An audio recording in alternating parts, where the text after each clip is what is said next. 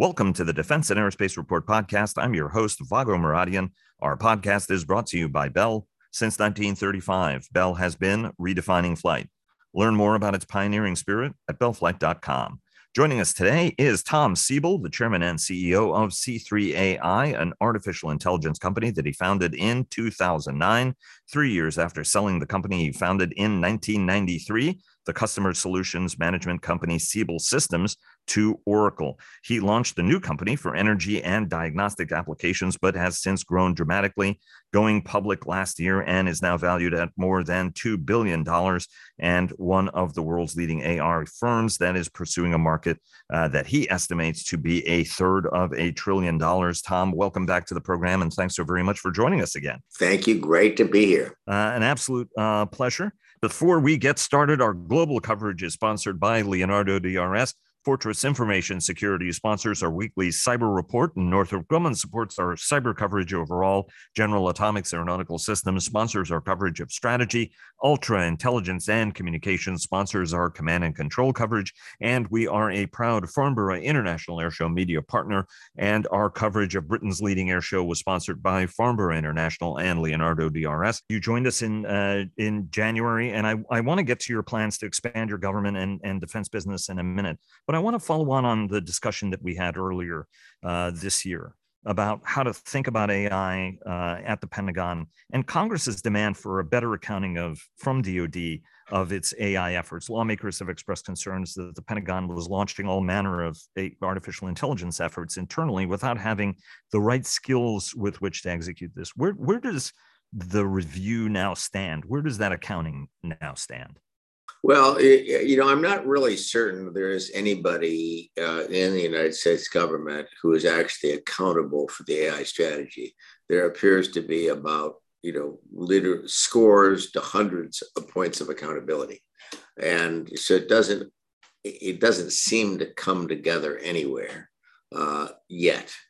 Uh, there is this new office of the CDAO. We'll see where that goes um, the uh, that kind of you know supersedes JAIC, uh, the Joint AI Command, which um, you know I think they tried but didn't really accomplish much. I think that you know much of the conversation as it relates to AI uh, in the government today, in the defense community today, takes place you know, outside of NSA and outside of CIA, I'd say it takes place in the defense community. It takes place at a pretty remedial level, in that everybody is fixated on um, these shiny little like machine learning objects and deep learning objects, and they're focused on that. And those being, while they are necessary, they are a you know small component of the overall system that you need to assemble to, to deploy an efficacious, you know, enterprise scale um, defense or intelligence AI system that handles something like, you know, the coordination of swarms or the navigation of hypersonics or readiness right. or logistics or AI for cybersecurity, which are becoming, you, um, you know, I think necessary requirements to be able to conduct um, a, an effective uh, defense organization in the 21st century. The administration has tried to put sort of uh, focal points of effort, whether it's on quantum computing. Um, we've we've known that if you don't have closer to one throat to choke, ultimately driving change becomes sort of a difficult thing. I mean, is is this the right approach? And if it's not the right approach what is the best approach to do this? Because one of the challenges and i want to get your thoughts a little bit more on this in a minute is you know the, the right way to do this is crawl walk run maybe then sprint. Whereas it seems like too often the department is trying to sprint and in a consequence sort of getting itself um, a, a, little bit into trouble in terms of not having some of the foundational skill sets. And i want to also get to culture change in a minute but from an organizational standpoint how is it that we need to look at this to drive more centrally a deeper understanding of data science, um, a deeper understanding of artificial intelligence. You know, it's not as Heather Penney of the Mitchell Institute says, pixie dust that you can just sprinkle on stuff to solve it.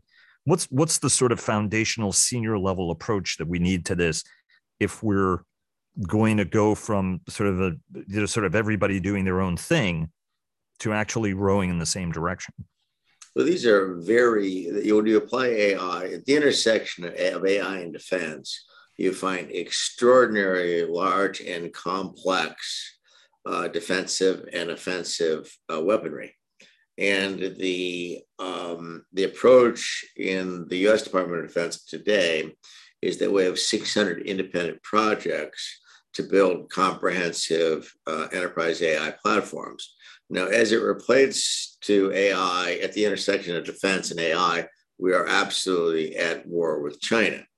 And I think we, you know, you know, as much as I hate to say it, I think we might have to look to China for best practices. I think today they are um, more than a legitimate risk. I think they are outperforming us. Now, their means of governance, um, while I wouldn't recommend it, uh, is is pretty efficient. The NRDC meets, they write the you know what if 14th or 15th five-year plan.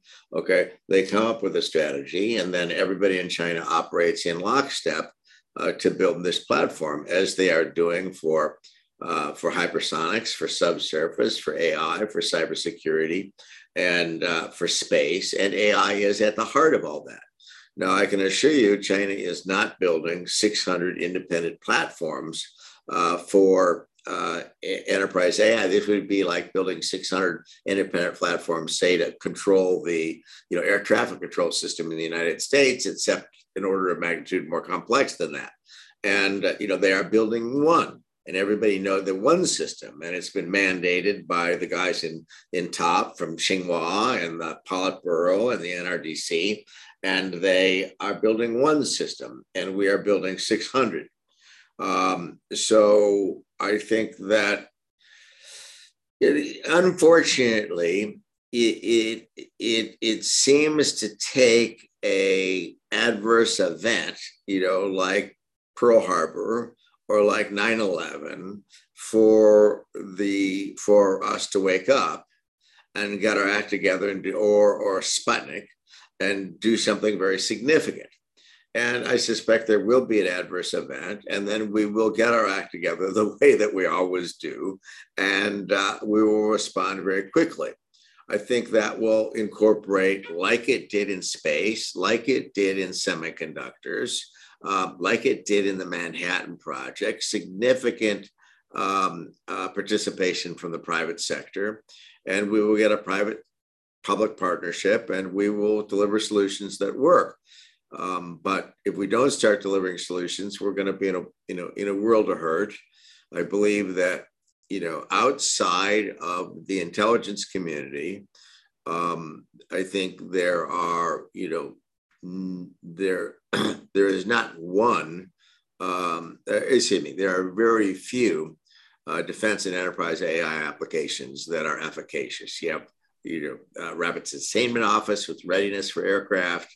You have the work that um, DCSA is doing in clearance adjudication inside a threat. Um, you, um, you know, outside of that, it, it's it's hard to find much that's going on in production that's actually working. So, so how do you, uh, Tom? I mean, you know, what, what I thought was, uh, you know, two sort of interesting data points on this, right? I mean, Trae Stephens of Anduril uh, joined us recently, and he and he's, you know, sort of made a damning statement that, you know, that he they're, they're a software company, but began selling hardware in which their novel software was embedded because the department knows how to buy hardware but not software.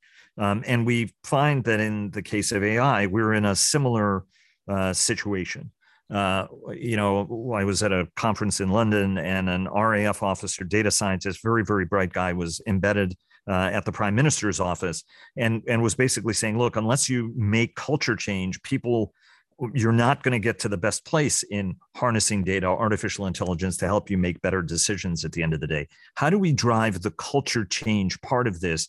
Because unless you're looking at data the right way, and what AI can do. Last time you joined us, you gave kind of a great discourse on what AI is and what it isn't. Um, you know, it's not a panacea. You have to know what it is you want to accomplish with it, and then you have to invest and do a lot of hard work to get you there.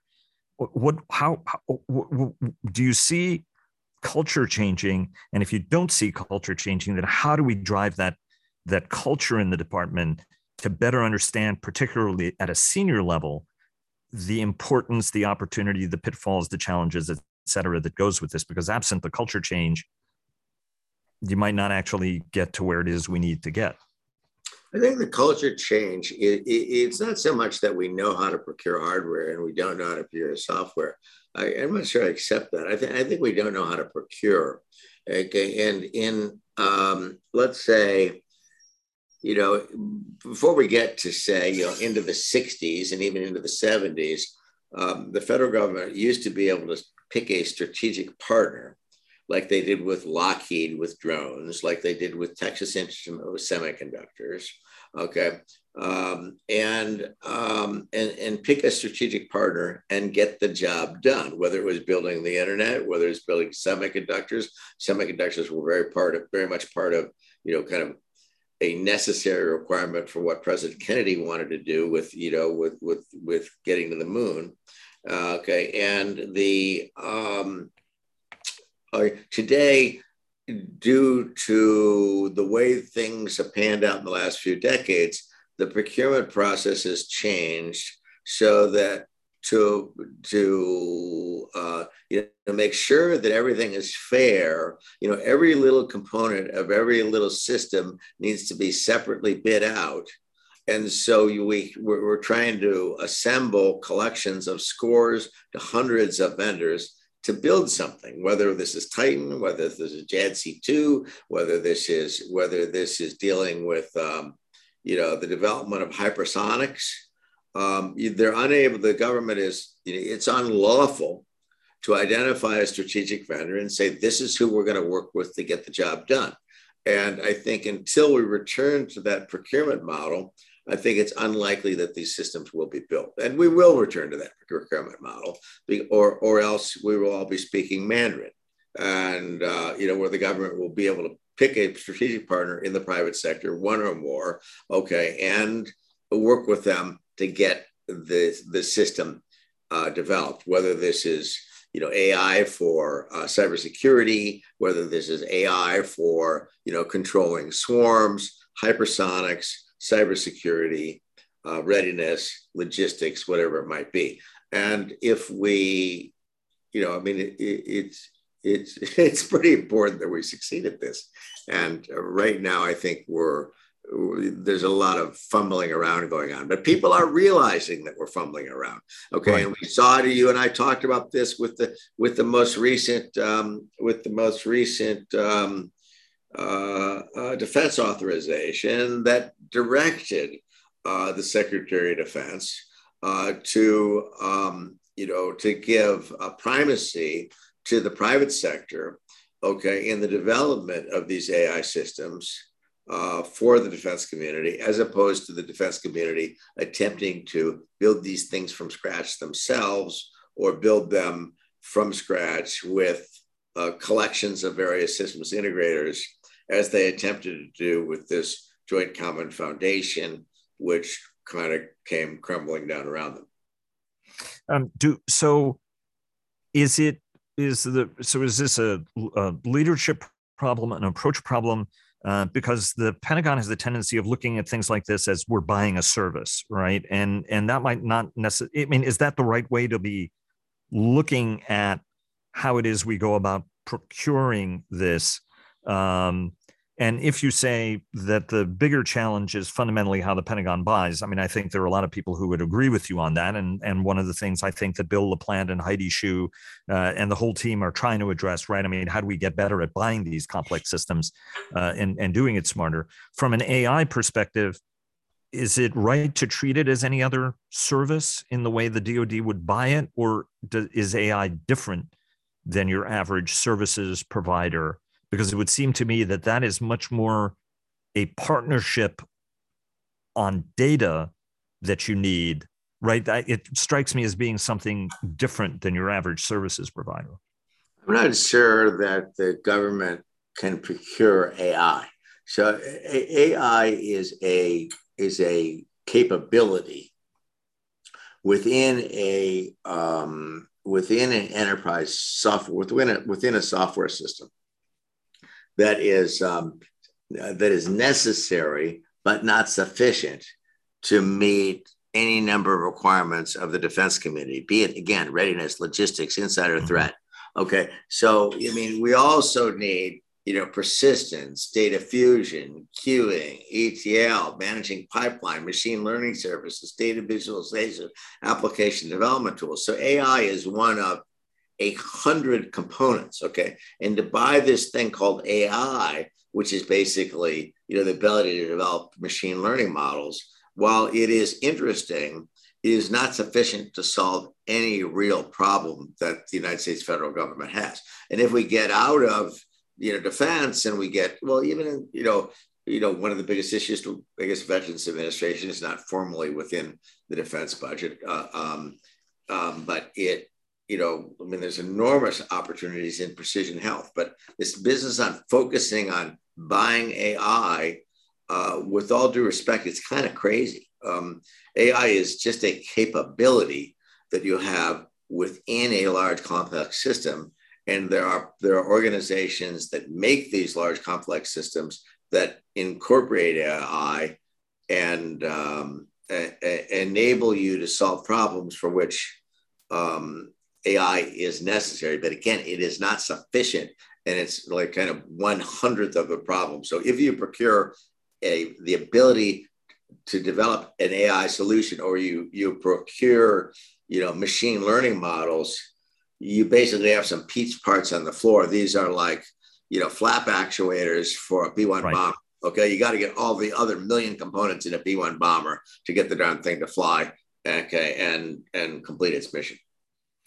So, what are the pieces of this that uh, that have to right? I mean, if we're going to take a break the problem down to its elemental sets and and sort of get it right right? I mean and as you said uh, this is a very serious competition. The other guy is uh, serious about it.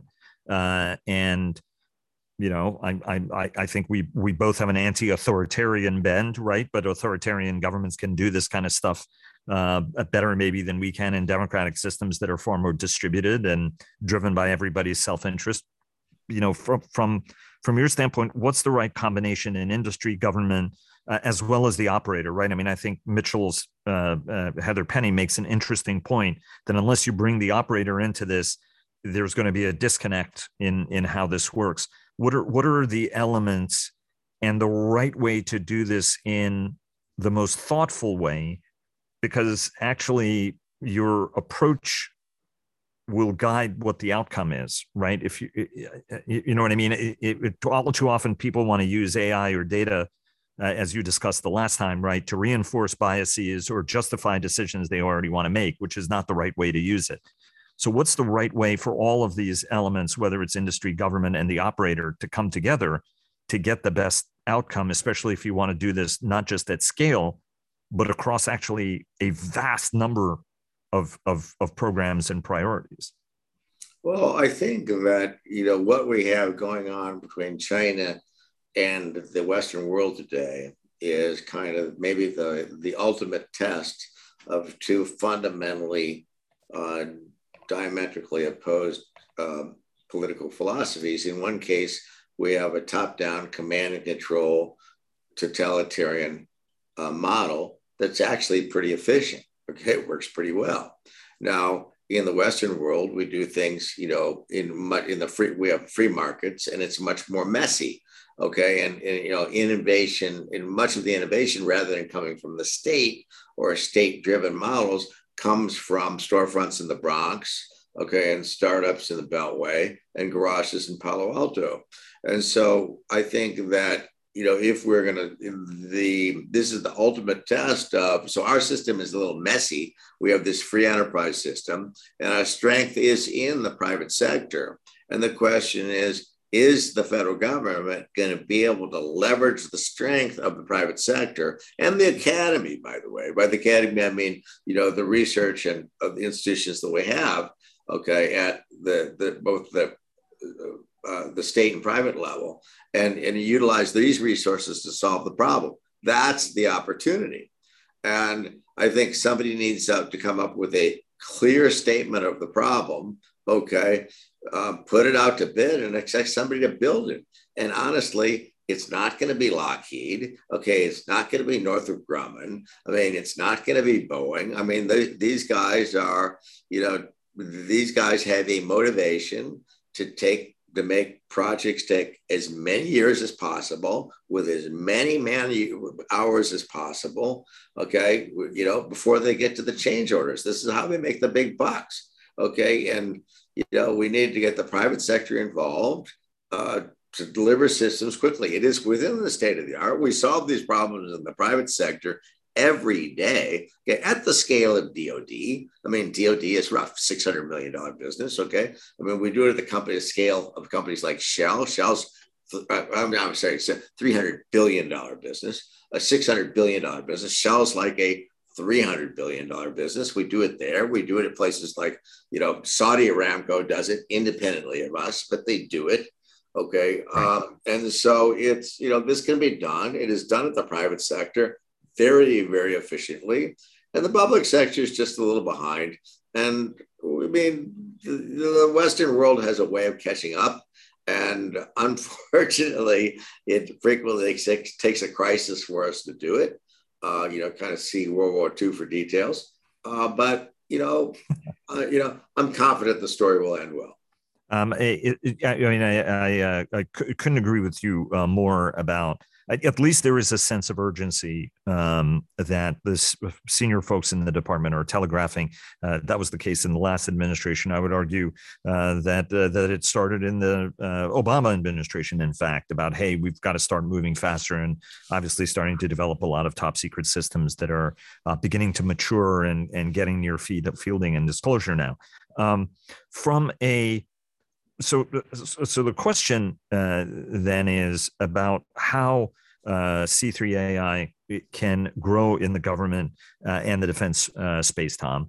Um, obviously, that's a priority. Uh, you've uh, hired uh, onto your team some very thoughtful uh, retired military leaders. H.R. McMaster is uh, part of the team. Lieutenant General Cardon is part of the team, and you just brought aboard uh, Air Force General John Hyten, one of um, truly the most strategic and thoughtful leaders that we had, who was vice chairman of the Joint Staff and integral to developing um, sort of really sophisticated warfighting concepts for the for the future what does your growth strategy look like?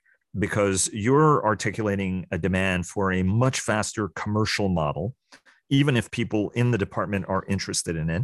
And yet it is populated by very large heritage contractors uh, that see this as part of their purview uh, right, uh, to inject this kind of capability into their systems. Obviously, um, you know, if if you make B-21s, you want to sell more B-21s, just like if you make F-35s, you want to sell more F-35s, or if you make buggy whips, you you want to sell buggy whips, even if your customer may not want those buggy whips, right?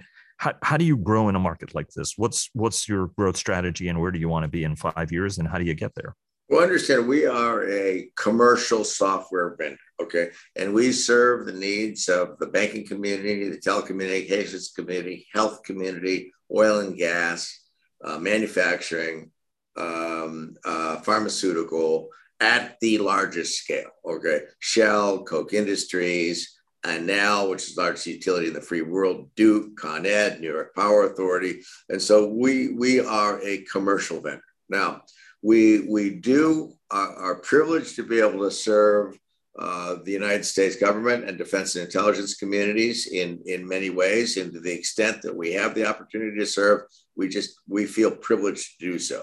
But unlike other companies we have mentioned to, in this call, fine companies like Anduril and Palantir, I mean they are they, they are in the in, in, in the defense and intelligence business. Okay, we are not.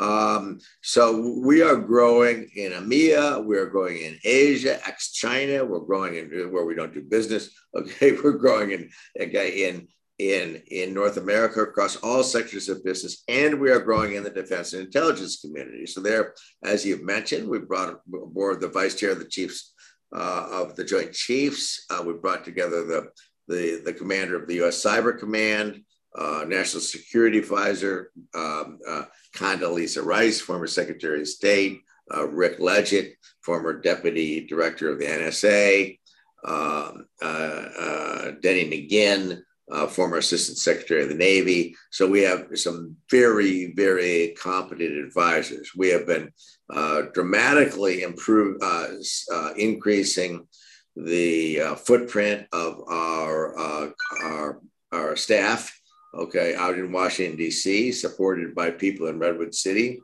it probably is, you know, it will federal government business will remain 10 to 20% of our business in the long run. We're now, because of the work that we're doing, you know, for the Air Force, for the Rapid Sustainment Office, for the for the uh, DCSA, Defense, uh, Defense Intelligence Agencies, and others, uh, we're now being invited to provide these same capabilities to the UK Ministry of Defense, uh, the French Air Force, and uh, to the extent that we have the opportunity to serve, you know, allies of the United States government, we are again privileged to do so. So I think this will be, this is a, it is a rapidly growing business for us. It is a very healthy business for us. Uh, these, um, these, the, it, it is a little bit, you know, daunting uh, you know, the nature of the responsibility you feel when you're involved in some of these systems because you know, if we fail, people die, and that one takes pause over that. Um, so, but we we are rapidly expanding the business, and um, and it, it, you know, I'm confident that business has expanded a good clip in the, in, in, the next five years. There are other fine companies in the business like Anduril, which, uh, to my knowledge, is not a competitive of ours, but they're also in the AI business. They have some you know, very smart guys there, Christian Brose and others, and people there. And uh, and I know that Palantir serves the government in a number of ways. I think they're mostly involved in kind of data fusion and visualization, but from everything I can tell, it appears to be a fine company.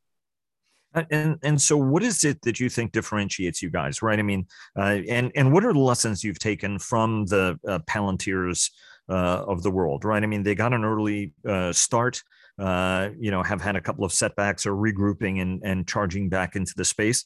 You've got uh, some of the big heritage uh, defense companies uh, that are doing this. You've got a whole slew of smaller companies uh, that are trying to do this, everything from Rebellion to Improbable and, and the like. What do you think is the advantage that C3 AI is bringing to the market that differentiates you from what other folks are doing? C3 is the world's largest provider of enterprise AI applications. Okay, so so if we go to very large scale, like the European grid, like very large oil companies, um, uh, large uh, manufacturing companies like Koch Industries, that's roughly a hundred billion dollar business. Um, chemical companies like LyondellBasell, Baker Hughes. We're, we're the largest provider of enterprise AI applications in the world. So that, that is our advantage, okay? And we provide end-to-end solutions that handle that. In addition, we provide turnkey, 42 turnkey applications that do things like AI-based predictive maintenance, fraud detection, insider threat, uh, uh, uh, uh what have you, that can be applied uh, very, very, really immediately uh, to achieve the uh, and we're the only company that provides uh, a large family of turnkey enterprise AI applications. So that's our advantage is that we provide an end-to-end solution. Palantir is a fine company. As far as I can tell, they are a professional services business that's primarily involved in data fusion and visualization. That would be data fusion and visualization is something we do through software, not services.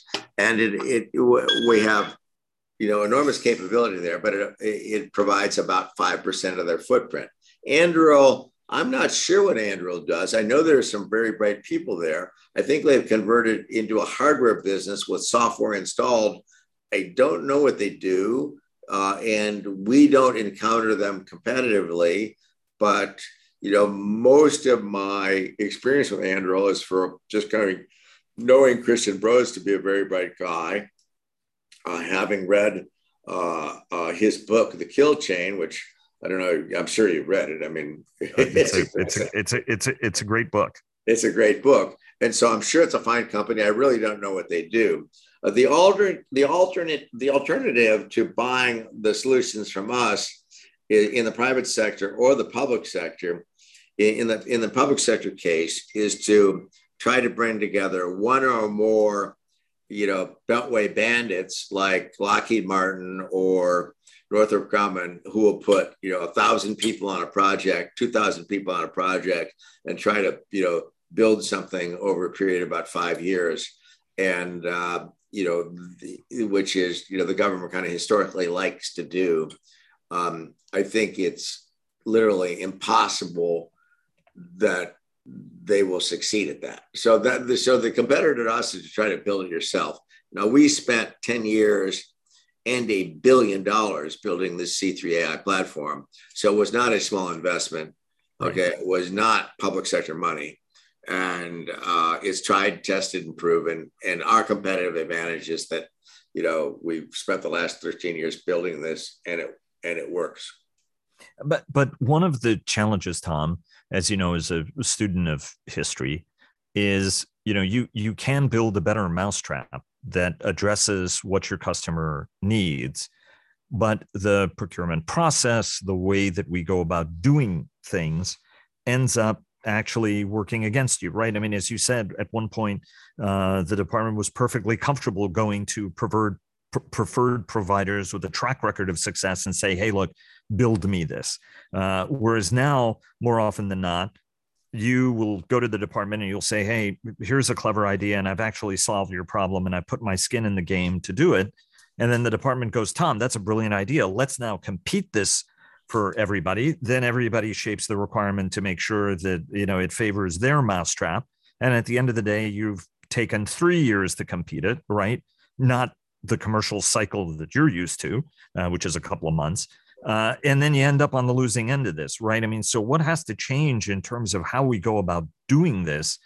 Because you're you're already at the tenth generation of what you do on the commercial in the commercial marketplace by the time you're out of the first step of a military competition contract, right? It, it, you know what I mean? So well, now I think it's a great point, but now 13 years into communicating these solutions to the federal government, 13 years later, okay, we now have, I think, six or seven hundred million dollars worth worth of production OTAs, where you know any organization in DoD can purchase any one of our solutions, uh, should they so desire uh, be it Missile Defense Agency, Department of the Air Force, or whoever it might be, and they can do it okay without an RFP as a sole source procurement. So today, I think the ceiling that people can procure is I think there's two or three contract vehicles out there. One is a half a billion. Okay, one is a hundred million, and I think there's another for a night for ninety million out there. So the, it is uh, they they have put the vehicles in place for enabling uh, the defense community to purchase our solutions without a competitive bid, without an RFP. The, the, we have passed all the security criteria. We have been vetted in every every which way till Sunday, and the pricing is agreed. So those traps that most companies fall into are, have kind of been uh, those um, those potholes have kind of been filled for us. Um, let me let me ask you one uh, one last uh, uh, question, right? I mean, nine months or or seven months or six months even uh, in your universe is a lot of time. And actually, there's been an enormous change. For example, even in the quantum world, uh, right? I mean, the National Institutes of Standard and Technology uh, have have put standards out. That it looks like we're doing a whole bunch more on this than I think that people appreciated, and we're now starting to talk a little bit about it and starting to get guidance how's the business how's your end of the business changing? And how does quantum computing um, change how everything is is going to work right? Because you're in the business of making sense of vast quantities of data. And depending on how you've engineered your quantum calculations uh, it could be very very helpful and advantageous. Talk, talk, you know and and this is just in the last six months where it looks like we're um, on on the cusp of of uh, somewhat more major developments what what's your sense on on where the technology is taking us overall but then what the quantum the cusp the, of this the last big shift in information technology was the emergence of the cloud Okay, and the and the cloud. I mean, it wasn't that long ago we used to compute on you know eight bit processors that that were um, that were dedicated processors that operated at like you know 300 hertz cycles. Well, today with the cloud, we can string together, you know, tens of thousands of virtual machines operating in parallel, each of which are capable of doing 24-bit floating point operations at three gigahertz cycles. So this is this is computational capacity that was you know unthinkable 20 years ago enable us to solve problems that were previously unsolvable many of which we've mentioned uh, in the last 20 minutes now you know, there is work going on in quantum. I'm very close to the people at MIT and Berkeley and Illinois and Carnegie Mellon and Stanford who are at the leading edge of that. Okay. Now, aside from the kind of marketing drivel that's kind of coming out of places like, like, um, you know, IBM. Okay. And, you know, I mean, the last, the, you know, the last big marketing pitch was Watson that went on for about a decade. Before that collapsed uh, you know, the information that I get is I don't think quantum is imminent. Okay. I, mm-hmm. I think it's a decade before we see anything that's really practical there that we can use. And as it becomes available, and it's going to be like 5G. Okay. As 5G becomes real, it just makes our systems uh, more efficacious and faster. Okay. And, and, okay. And hard stop. As quantum becomes available, we'll, um, we'll be able to take available, take, make, uh, be able to use that computing power to make you know process information faster larger sets of information massive data fusion problems and to be able to provide you know real-time solutions when we're dealing with things that are moving at hypersonic you know literally hypersonic um, speeds so I, I don't share this optimism that um, you know, quantum is something we're going to see in the next few years. You know, I think that, you know, I, I think we're looking at a decade before we can see anything there that's usable. And, you know, I mean, there's other developments there that, you know, I'm a little bit skeptical of that other people know is going to happen, like, you know, unautomated, you know, unmanned autonomous automobiles. Sorry, just don't buy it. Okay. And, um, um, you know, and that's that's relatively mundane compared to quantum. Tom, thanks so very much for joining us. It's an absolute pleasure uh, to have you back on, and already looking forward to having you back on again soon. Thanks so much for all your time. The pleasure was all mine. Thank you very much.